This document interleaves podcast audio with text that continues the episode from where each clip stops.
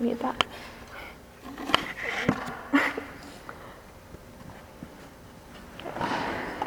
Would you all pray with me? God, may the words of my mouth and the meditations in all of our hearts be pleasing in your sight, our rock and our Redeemer. Amen. It is still Lent. It's still a time for slowing down, embracing stillness and silence, and remembering the profound immensity of God and how incredibly small we really are as God's creatures. It's still a time for looking beyond our basic bodily wants and needs and addressing the deep and persistent spiritual yearnings found within the core of our beings. Yearnings that are not satisfied with anything we could buy ourselves. A yearning for living water, perhaps. This gospel narrative about Jesus meeting a nameless Samaritan woman at the well of Jacob at the base of Mount Gerizim is fantastically strange. It's loaded with metaphorical language, as is the style of the Gospel of John. In this narrative, Jesus kicks social conventions right out the window. Reflecting on this narrative should encourage us to think about our own social rules and conventions that keep us neatly organized into insular groups and communities. This narrative about Jesus meeting the Samaritan woman at the well is full of scandalous details. The first scandal of this narrative Jesus and the disciples are taking the short route north to Galilee from Jerusalem by traveling through Samaria. Typically, Jews would go around Samaria on this journey, taking a highly inefficient route in order to avoid the Samaritans whom they so greatly despised. Jesus doesn't care about that. He takes the disciples right through the heart of Samaria to the base of Mount Gerizim, where the Samaritans worship God.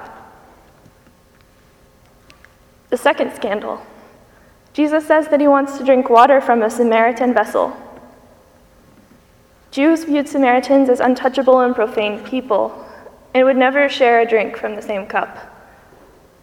Jesus doesn't care about that. He asks for some water anyway, and the Samaritan woman points out how scandalous it is that he would ask.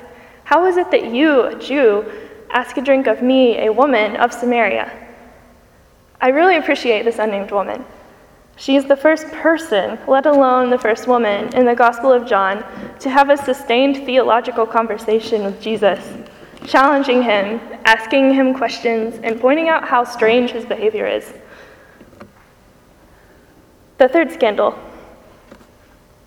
Jesus meets a woman at Jacob's well, which is the site where many of their shared ancestors met their spouses. In the words from a sermon I heard this morning, if you're a man at a well in the Bible, you're going to meet a nice lady. So when the disciples show back up and find Jesus talking alone with a woman, a Samaritan woman, it reasonably shocks them. But again, Jesus doesn't care about that. He talks to the woman anyway. And then he and the disciples end up staying as guests in Samaria for two more days, offering God's living water far beyond the social lines that had been drawn at the time by Jesus' own community. The last scandal Jesus extends a welcome through the woman to the Samaritans to join with him in worshiping and serving God. This is unheard of. The Jews wholeheartedly rejected the Samaritans as being part of their faith tradition, even though both the Jews and Samaritans were descendants of the Israelites.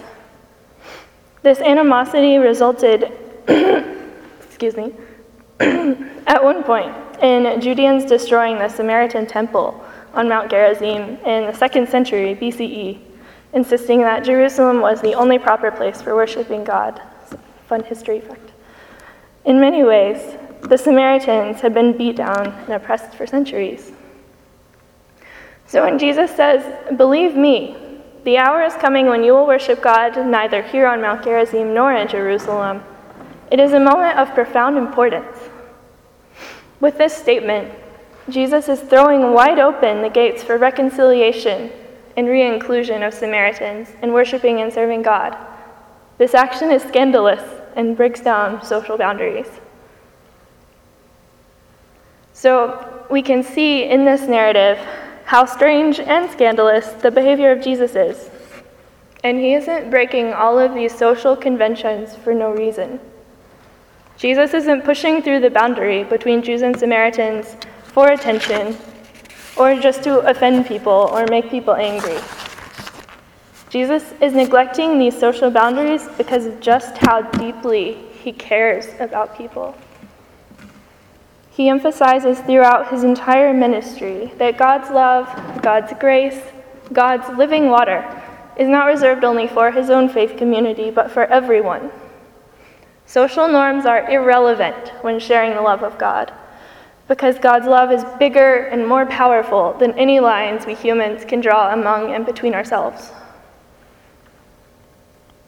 So, what does all of this mean for our living out our faith during the season of Lent? It means that we have to stay attuned to our innermost selves. We have to search for the places within where we feel the most emptiness, the places where we might be spiritually starving and unaware of it due to the incessant demands of our everyday lives.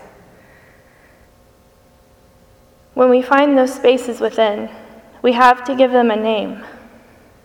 What is it that we are starving for?